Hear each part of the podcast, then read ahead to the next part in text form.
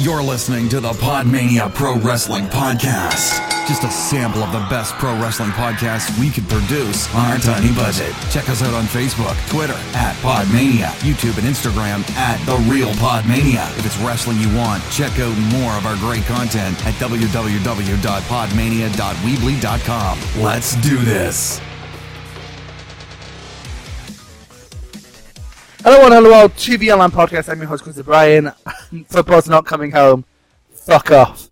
Please fuck off. It's not coming home. I mean, last week I said Jay White should cut himself and I shouted over Repro. But this might be the most controversial thing I can ever say. Football isn't coming home. Fuck off from my newsfeed. Now, we're going to be talking about the G1 special in USA today. Um, the, the, the great matches, the good crowd of a shite, of a shite commentary for really really shite commentary. JR doesn't have it, and he's at the natural age where he would lose it. So it doesn't. That, that makes perfect sense. But what's going on with me? I just got tickets for Shug's House Party nights one and two. Uh, nights one and two, so both nights, but there's only two nights. And it's going to be great. I'm seeing Walter live. That's going to be amazing. Um, Jeff Cobb, who I will be praising heavily later on in this podcast. It's just going to be so amazing. He is so amazing. I'm really looking forward to it. I'm going to ask to avoid one nutter. Um, but the storylines in ICW recently have been great. I love what they're doing with Casey. I hope they stop hot shotting the title because it's just been hot shotted since, really since for Hydro. Like no one's held on to it for all that long, like for more than one pay per view really. So they really do just need to keep it on for one person, which I'm sure they they, they will. ICW on that's stupid. But, but unless it's their main title, they don't seem to give people too long runs. Um, the match I was most looking forward to, which was Joe Coffey versus Matt Coffey, has been cancelled. But, you know, WWE obligations, they're on to bigger, better things. I'm happy for him. Joe Coffey is my favourite guy on the, well, he's no longer on the independent scene, I guess. But he's my favourite guy. He was my favourite guy on the UK independent scene. Never saw a match with him I didn't love, especially live. So, yeah, I'm sad to see him go, but it's still going to be great because he's Jeff Jarrett. That's going to be Oh, I hope there's memes. I hope there was memes involved. I hope there was memes involved. Fucking last week finding out he was a champion in AAA. Jesus Christ. But no, we're going to be getting into G1 Special in USA. So let's just jump into it. I'm really looking forward to talking about this. What I will say, starting off, is that, the, as I mentioned this before, the commentary was awful. I don't know why they used JR and Josh Barnett. I mean, I understand for your Access TV show, you don't wa- really want to use Japanese commentary and get in Kevin Kelly and um, fuck was it? fuck he's the good one. Don Callis in might be a pain in the ass, but why for this show? I don't get it. It's not going to draw people through the house. It's not going to encourage people to watch. I hate. JR doesn't have it anymore. Josh Barnett never really had it. He makes some awful jokes, especially last year, as we touched on, and just JR keeps getting people mixed up, and we don't. If like I don't mind people not knowing things, but you are literally trying to put this across to people. Like you need to put across these stories, and you don't know the stories. You're getting these people mixed up. You're getting Naito mixed up with Okada, and they don't look anything like each other. You know, you just use Don Callis, use Kevin Kelly. It's a proven pairing for New Japan. It works. Just there's no reason to use anyone else. Like you're not popping a rating because JR's there. You know, not anymore. You know, it sort of helped me get into it with Wrestle Kingdom 9. But, you know, Matt Striker was there who actually does know his shit.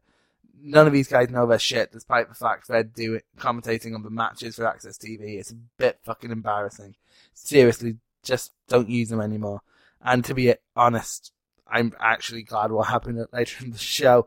Not because of an injury, but We'll get into it. We'll get into it. We'll get into it. But that's the second to last match. So let's just jump into it. First match of the night was the Bullet Club team of Chase Owens, Tama Tonga, Tanga Loa, Takahashi, and Haku, yet, um, defeating Gedo, Rocky Romero, Sho, Yo, and Yoshihashi. Good opener. Can't complain. Um, five out of five. Five out of five? Five out of ten.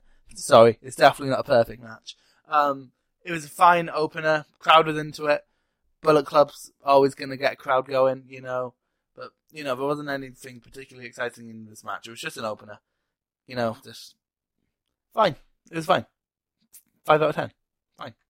And that was closely followed by a match with may have G1 implications. Maybe I can't remember the blocks off the top of my head. That is embarrassing. It's Zack Sabre Jr. and Minoru Suzuki versus Ishii and Yano and another another good one, but better than before because the stuff I can actually remember from this match. Um, I loved the counters um, Zack Sabre Jr. had for his um, for Yano's shit, like low blow, just catching it and putting it into a submission. And the finish was cool, where he basically just caught it, was about to put put him into submission, then Ishii gets the lariat and gets the win. Um, with Yano picking up the pin, so it's sort of like it, it's the embellishment of losing Tiana with none of the cred loss of losing Tiana. You know, great, great way to do it. Um, I'm makes me a bit hyped for the G1 because all these guys are going to have really good matches, really fun matches. Um, Yano, I don't, I don't like him in every match, but he's going to have one funny match this G1. Last year he had two. I liked his one with Okada and I liked his one with Omega. So, yeah, but looking forward to it. This is a fine match. Six out of ten. Yeah, best stuff I can remember. So six out of ten. Yeah, yeah, it's fine. It's a good, it's a good second match, I guess. Next up was Hangman Page and Marty Scurll defeating Tanahashi and Kushida. Another fine match, fine back and forth. Not really much worth, much worth talking about. Hangman gets um, momentum going into the G1, pinning Kushida. I think they could have done some shenanigans and have him beat Tana. You know, I, I understand you don't want to give away Tana victory in a random tag match, but still, I think that could have worked. But still, Hangman Momentum going to the G1. Nothing to complain about. 5 out of 10. The next match was of the open weight title. It was Jeff Cobb versus the champion Hiroki Goto, with Hiroki picking up the win. Does anyone call him Hiroki and not Goto? It's weird. Um, with Goto picking up the victory with the GTR and yeah, fine. It was really good, really good. I think it, it was about on the level of Nagata versus Walter, seven out of ten. Um, yeah, it was there's some really good, most of the spots were just of cool Jeff Cobb spots that you'll see in every Jeff Cobb match. You know, it it was really fun, a really good match. Um, I thought for a second Jeff Cobb was going to win. I thought on multiple occasions actually Jeff Cobb was going to win. You know, I was on the edge of seat for the whole thing, but looking back, wasn't anything particularly memorable because I can't remember much about it. But I really enjoyed my time watching it. It was a really good match. It only lasted about 12 minutes. They packed a lot into those 12 minutes. Like, they packed enough for a 15 minute match into those 12 minutes. So, there's no complaints from me. Jeff Cobb is going to be a fucking superstar when he goes into a big company that's going to push him without a mask. You know, because Matanza isn't going to build up Jeff Cobb's name if he can't use it outside. But, like, when he can finally get pushed in New Japan or WWE or even Impact, you know, him versus Brian Cage in Impact, I wouldn't, I wouldn't bat an eyelid without being awesome. You know, that would make me watch a TNA show if him versus Brian Cage was on it. But yeah, really good. When Jeff Cobb's going to be a superstar, I'm really looking forward to seeing what Goto does in G1 because either going to be magnificent or nothing. You know, it's there's sort of no in between with Goto. But this was a really good match, seven out of ten. Next up was Lij team of Sanada and EVIL taking on the Young Bucks the IWGP Tag Team Championships. And first of all, holy fuck, this is about on level for me with their Dominion match. Maybe a little bit below, but still, their Dominion match was what nine out of ten. If it wasn't nine out of ten, it is nine out of ten. This is like eight, nine out of ten. This was just spectacular. You know, like these two have such a chemistry.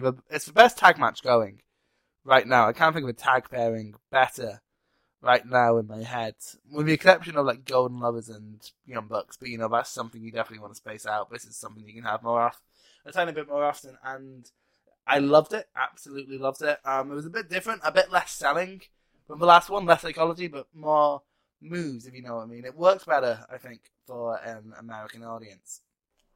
More of a PWG match than a Ring of Honor match, if that makes sense. Um, like I loved a lot of the spots, like um, Sanada catching one of the bucks outside into the skull end. That was great. Um, the Bucks doing their normal flippy shit. This match was just amazing. Went a million miles per hour. It's matches like this is why I don't take notes anymore because the people like the Bucks and later on with Takahashi versus Dragon Lee, although that has a separate problem which we'll be getting into.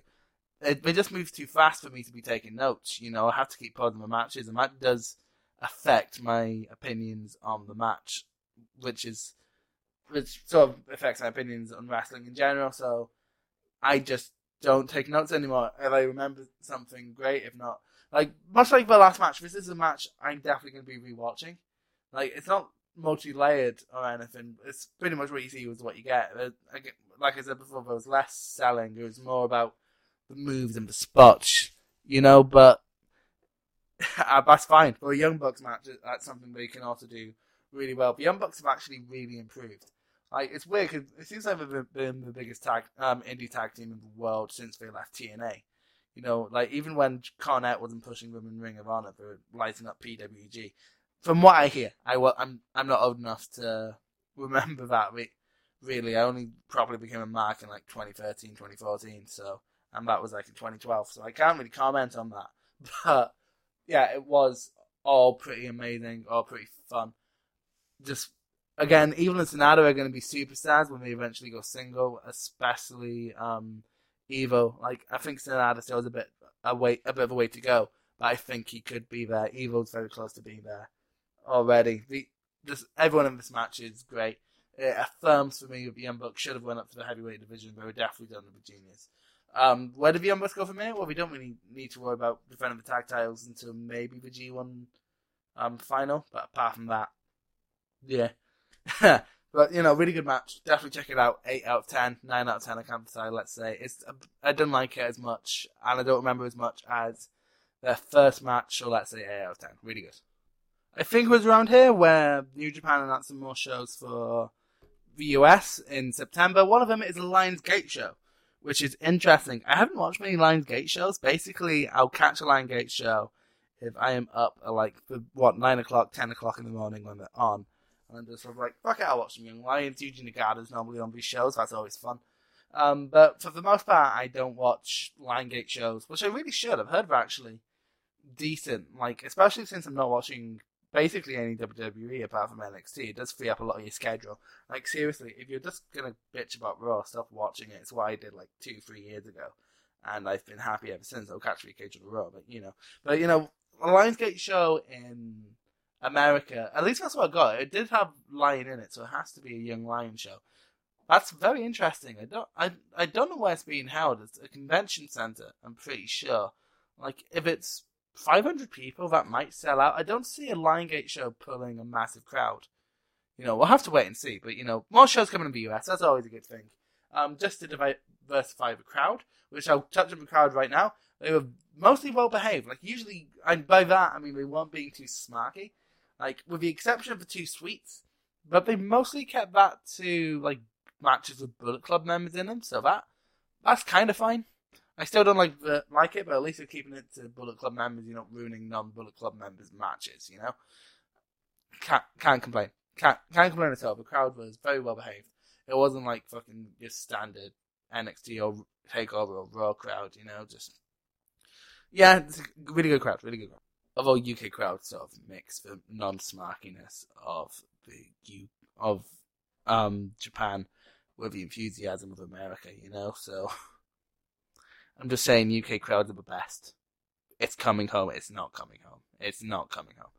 Next up was Ospreay and Okada taking on um, Naito and Bushi, with Ospreay picking up the win over Bushi. I don't know why we just didn't have Okada beat Bushi you know, um, Naito be well. I guess you don't want to like Bushi's more the most expendable person in this match. Although, if you remember, I think both me and Rob said that we thought Naito was going to beat Okada for a pop, you know, and it isn't going to hurt Okada to take that pin. You know, I don't know why we didn't. Like, it just it does keep both squeaky clean going into the G1, but giving people advantages going into the G1 that's not a bad thing, but I guess these two are your biggest players in the G1 this year because the champion never wins the G1. Oh, when the, it's very rare that they win the G1. I can't. I, I they haven't won the G1 for as long as I've been watching um, New Japan. I'm sure they have won the G1 at some point. I'll have to look that up actually. But you know, the champion rarely win, wins the G1. Um, Okada or Naito. Well, be actually we were putting that over on commentary, the hot tips for finals. I I don't think that, that my ideal final I think is Okada versus um Ibushi because we haven't really had that outside of the Tiger Mask match, so I really want that. But yeah, keep fine, keeping them both. Like the match is five out five out of ten. You know, actually no, six out of ten because fucking Ospreay and Naito had some really cool sequences. It ma- really makes you want to see Ospreay as a heavyweight. He's much like the Young Bucks, where he's definitely outgrown in both in terms of name and in terms of just who the fuck he is. I guess that's the name. But in terms, just he's outgrown the juniors, so he really needs to be moved up. He he had some great sequences with Naito, um, and I think him in the G one would be amazing because working a heavyweight style might make him less susceptible to injury. You know, as we'll be getting into in a second. But yeah, it was fine match. Um, I think someone should get momentum going into the G1, which is this week now. Fuck, I'm excited. Ah, uh, fuck, I'm not going to be able to watch that till evening for personal reasons. Oh, God, fuck. I, I don't know why I'm going off on that tangent here on the podcast. Oh, no. Oh, no. Just moving on. Moving on quickly. 5 out of 10. Ospreay should be a heavyweight. Go Naito in the G1. Look, I'm not going to review this match. I'm not going to give this match a score. This match failed in what a wrestling match does. It's Takahashi versus Dragon Lee, and Dragon Lee gave him. I, I know it as a Steenizer when Kevin Steen does it. Apparently, it's Kota Ibushi's move. I know Kota Ibushi does it, but I still see it. I see it as a Kevin Steen move. Okay, I, I know it's for Steenizer, and Christ, normally Bushi, uh, Bushi rather, um, Crad, um, Kratos like you were doing in Northern Lights, and I think that I think that's meant to help a little bit. But I don't know. It doesn't seem like a move. It seems like a move, especially for someone of Dragon Lee's height, that was always going to break necks. Like I remember going into this hearing that Takahashi had broken his neck. I didn't. I wasn't able to stay up to watch it, so like, I didn't watch it until like two days later, which is why this is late. I do apologize, but I had heard, and I assumed this because Takahashi was stupid. It wasn't because Takahashi was stupid. Dragon Dragon Lee should not be doing. Dragon Lee is not big enough to be doing that move. I'm sorry there's not enough time between setting up and going down where is a fuck up, you can adjust your neck. You know, he just shouldn't be doing that move. And he continues after, they both continues. And Takahashi went back of his own steam and apparently make, been able to go back to Japan, which means it's not as serious as I thought it was because I don't think they let you fly with a seriously broken neck. I, I of course don't know, but it, it, it's still a serious injury. I think he's still going to be out for quite a while. And so this match failed on the fundamental level of wrestling, where it is and to, like if you went to a if in a movie a fight scene actually injured someone, but this this this that, guy wouldn't be considered a very good stuntman or a very good um, martial uh, artist in movies. You know, just I refuse to really take this match as a match. It is a Dragon Lee versus um, Takahashi match, which of course makes it really good. But go watch their junior match. Go watch their match last year at, I believe, Sakura Genesis. It was Sakura Genesis. It was something else. Um, New Beginning. Go watch their matchup last year at New Beginning. Go watch the Cub fans playlist on um YouTube because he has all the matches in Mexico. Just don't watch this one because I think they edited it out.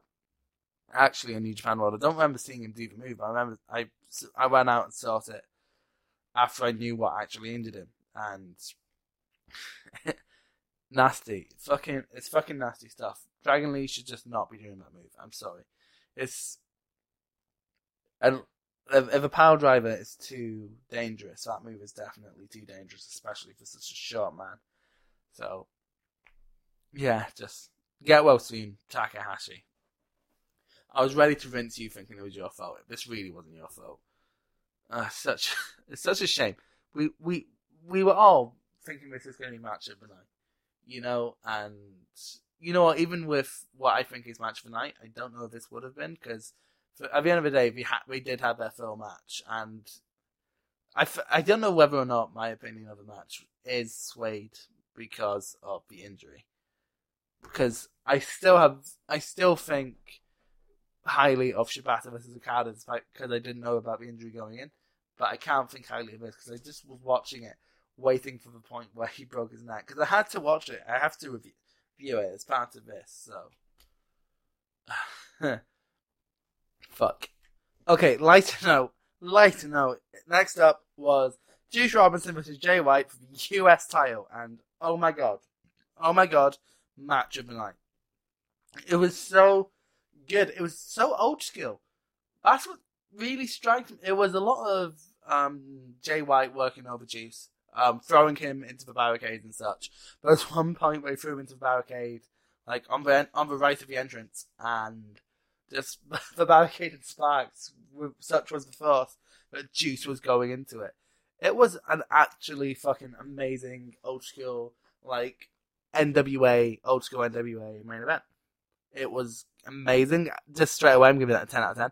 Um, what I will say is um, they did in JR, which if, if it's true they didn't say anything to JR like look we're throwing people in there. That's a bit shitty, but at the same time, when you see the guy, when you you can clearly see a while before that's what they're setting up. I'd move out of the way just a little bit. You know, um, I understand Jay really can, and he did, from what I've heard, he might have broken a rib, which isn't good. But I, what I will say, Josh Barnett is saying him going into the ring, like it really did. That did enhance the match in the end. But Bosch, um, Josh Barnett saying him getting up and almost about to fight um, Jay White was a um, wasn't a work. Must treat Josh Barnett. You're you don't do that. Okay, it, it it's a very big show. You don't do that. You you chase him up after the show. I don't care how heated you are. You left your position to go fight someone while they're doing their job.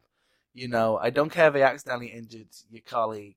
You don't do that. If this all turns out to be a work, then fine. But Josh Barnett, as you did that, you're, you're a piece of shit. Um, Juice Robinson, that whole ending sweat stretch, holy shit! Like he, he almost won it so many times. He almost lost it so many times, and just in the end, when he finally got that roll up, just the most pure babyface heat you've ever seen. That this was both men's coming out party, as me and Rob said it would be, as I said it would be back in my first review of Pro Wrestling Dontaku. This is the first match I ever said I was really looking forward to, and it did not disappoint. 10 out of 10, proper old school baby face heat stuff. Love it, love it, love it. Go watch it. Honestly, match of the year candidate. Match of the year candidate. Top 10 match of the year candidate because nothing's topping Omega versus Okada. I'm sorry. But um, top ten match of the year candidate. Um, the G1 might completely screw over with that, but ah, Christ, it's put both men on the map. If you weren't fa- a fan of either of these men going in, you're a fan of both men coming out.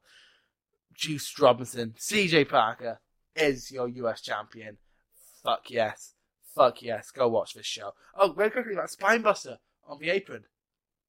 Ouch. Ouch. Ouch, ouch, ouch.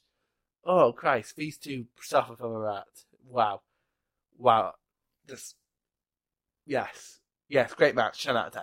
But we have a final match of the night, which was Cody versus Kenny Omega for the IWGP Heavyweight Championship, and this match definitely exceeded expectations.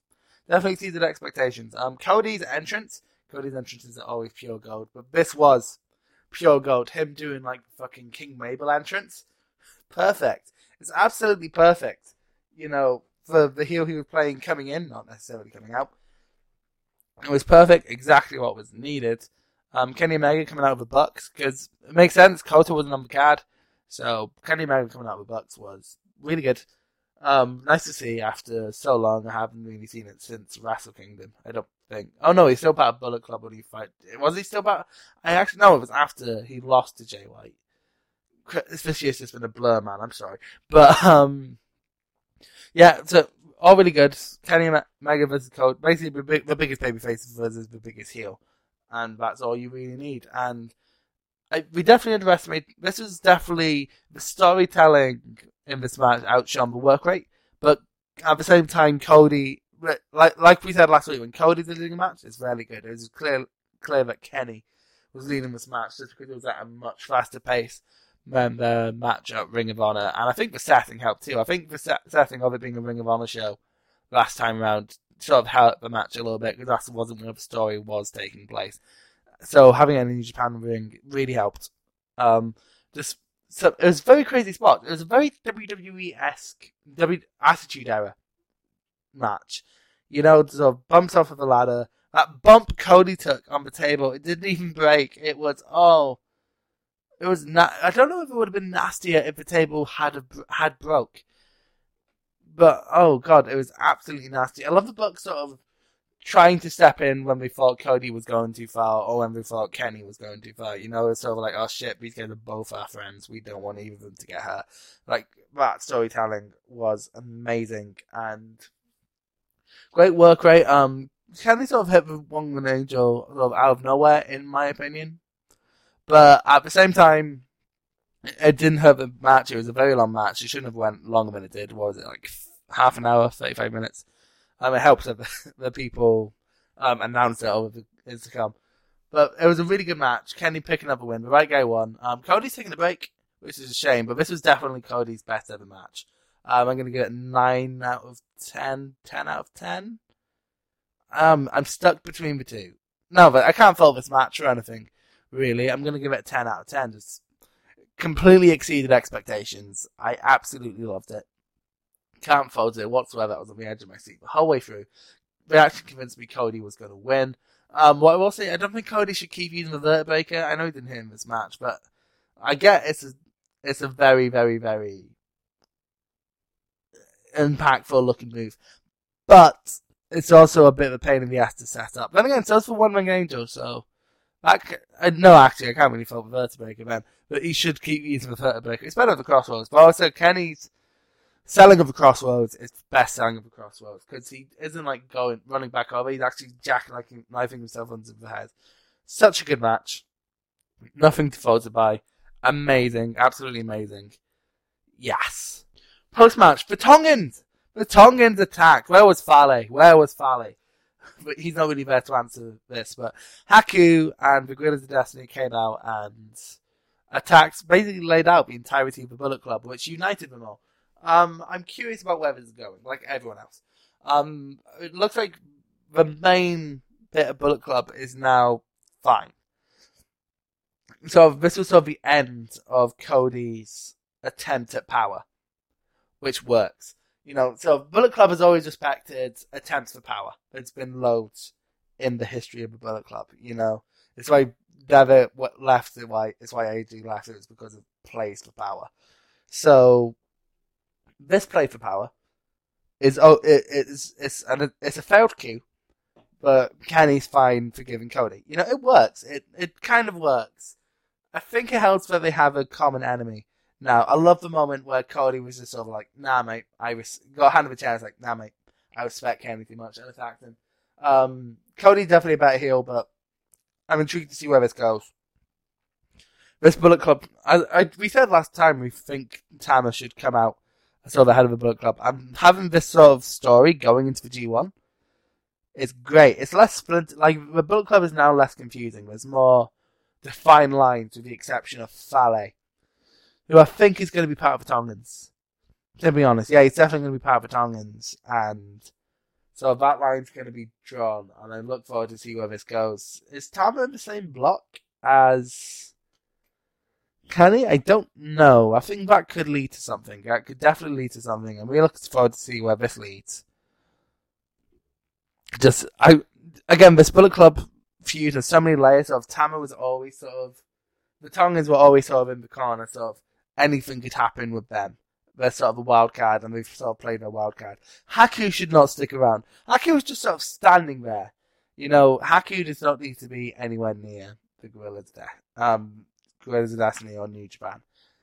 Just definitely doesn't need to be anywhere near that. But this is so interesting. I'm so looking forward to see where this goes. I feel we're going to get more of this throughout the G1, and I really look forward to see what happens. So that was G1 special in USA. Overall, I think that was about as good as Dontaku Night 2. The tag matches was good. The title matches was good. You know, no, we had two 10 out of 10s of this show. That's of course my my personal opinion, and I think it's because I love Juice and Jay White so much that that match got rated so highly, but it was a great match. Um, you know, everything after the first few tag matches was good, was memorable, really enjoyed it. Not like Dominion, nothing was wasted. You know, with the exception of Haku White, I, I understand he's there for a little pop, but you know, he's not. It's more of a meme pop than anything else. But really good show. Um, it was to grade the show solid eight, nine out of ten. Really, really fun show. Nothing cut out of place. Everything was all cool. Um, with the exception of a couple of booking things which I do, did go into. Um, G1 starts next week. Hell yes. Um, I'm going to do the G1 coverage, just as a quick thing. I'm not going to be reviewing every match. I'm going to be taking the matches from the week. It's going to be sort of like a. I normally record these on a Thursday, so like a Thursday to Thursday thing, and then I'll talk about memorable matches and sort of how I see the tournament panning out at that specific moment in time. You know, I'm not going to do um, every single match like I initially attempted with Super Juniors, of course, but didn't end well. I think because I was trying to watch every match, and it did get me burnt burnt out. So I'm of course watching every match. I'm not reviewing every match. I'm going. It's all going to be an overall view of the layout of the land as it happens. So I really look forward to reviewing G1. I really look forward to seeing what happens with the fallout from this, which could could, could again could go on for another another year and a half. There's so many layers to this Bullet Club storyline, so many options for logical defections. You hear that invasion back in 2001. Logical defections. You hear that aces and eights. Logical. I could just name a bunch of st- failed takeovers and shit. But yeah, such a good show with, with really good stuff set up. I feel I say this at the end of every New Japan show because that's just the way the news goes. I've been Chris O'Brien for Podmania. Follow me on Oman97 on Twitter. Go read my stuff over and Light and Nerdy. Follow Podmania on Instagram, YouTube, Twitter, and Facebook. Um, it's been a blast talking about this, and I really look forward to the G1. As I said a million times, but I can't reiterate it so much. I'm going to stop now, so I'll stop rambling. Bye, guys.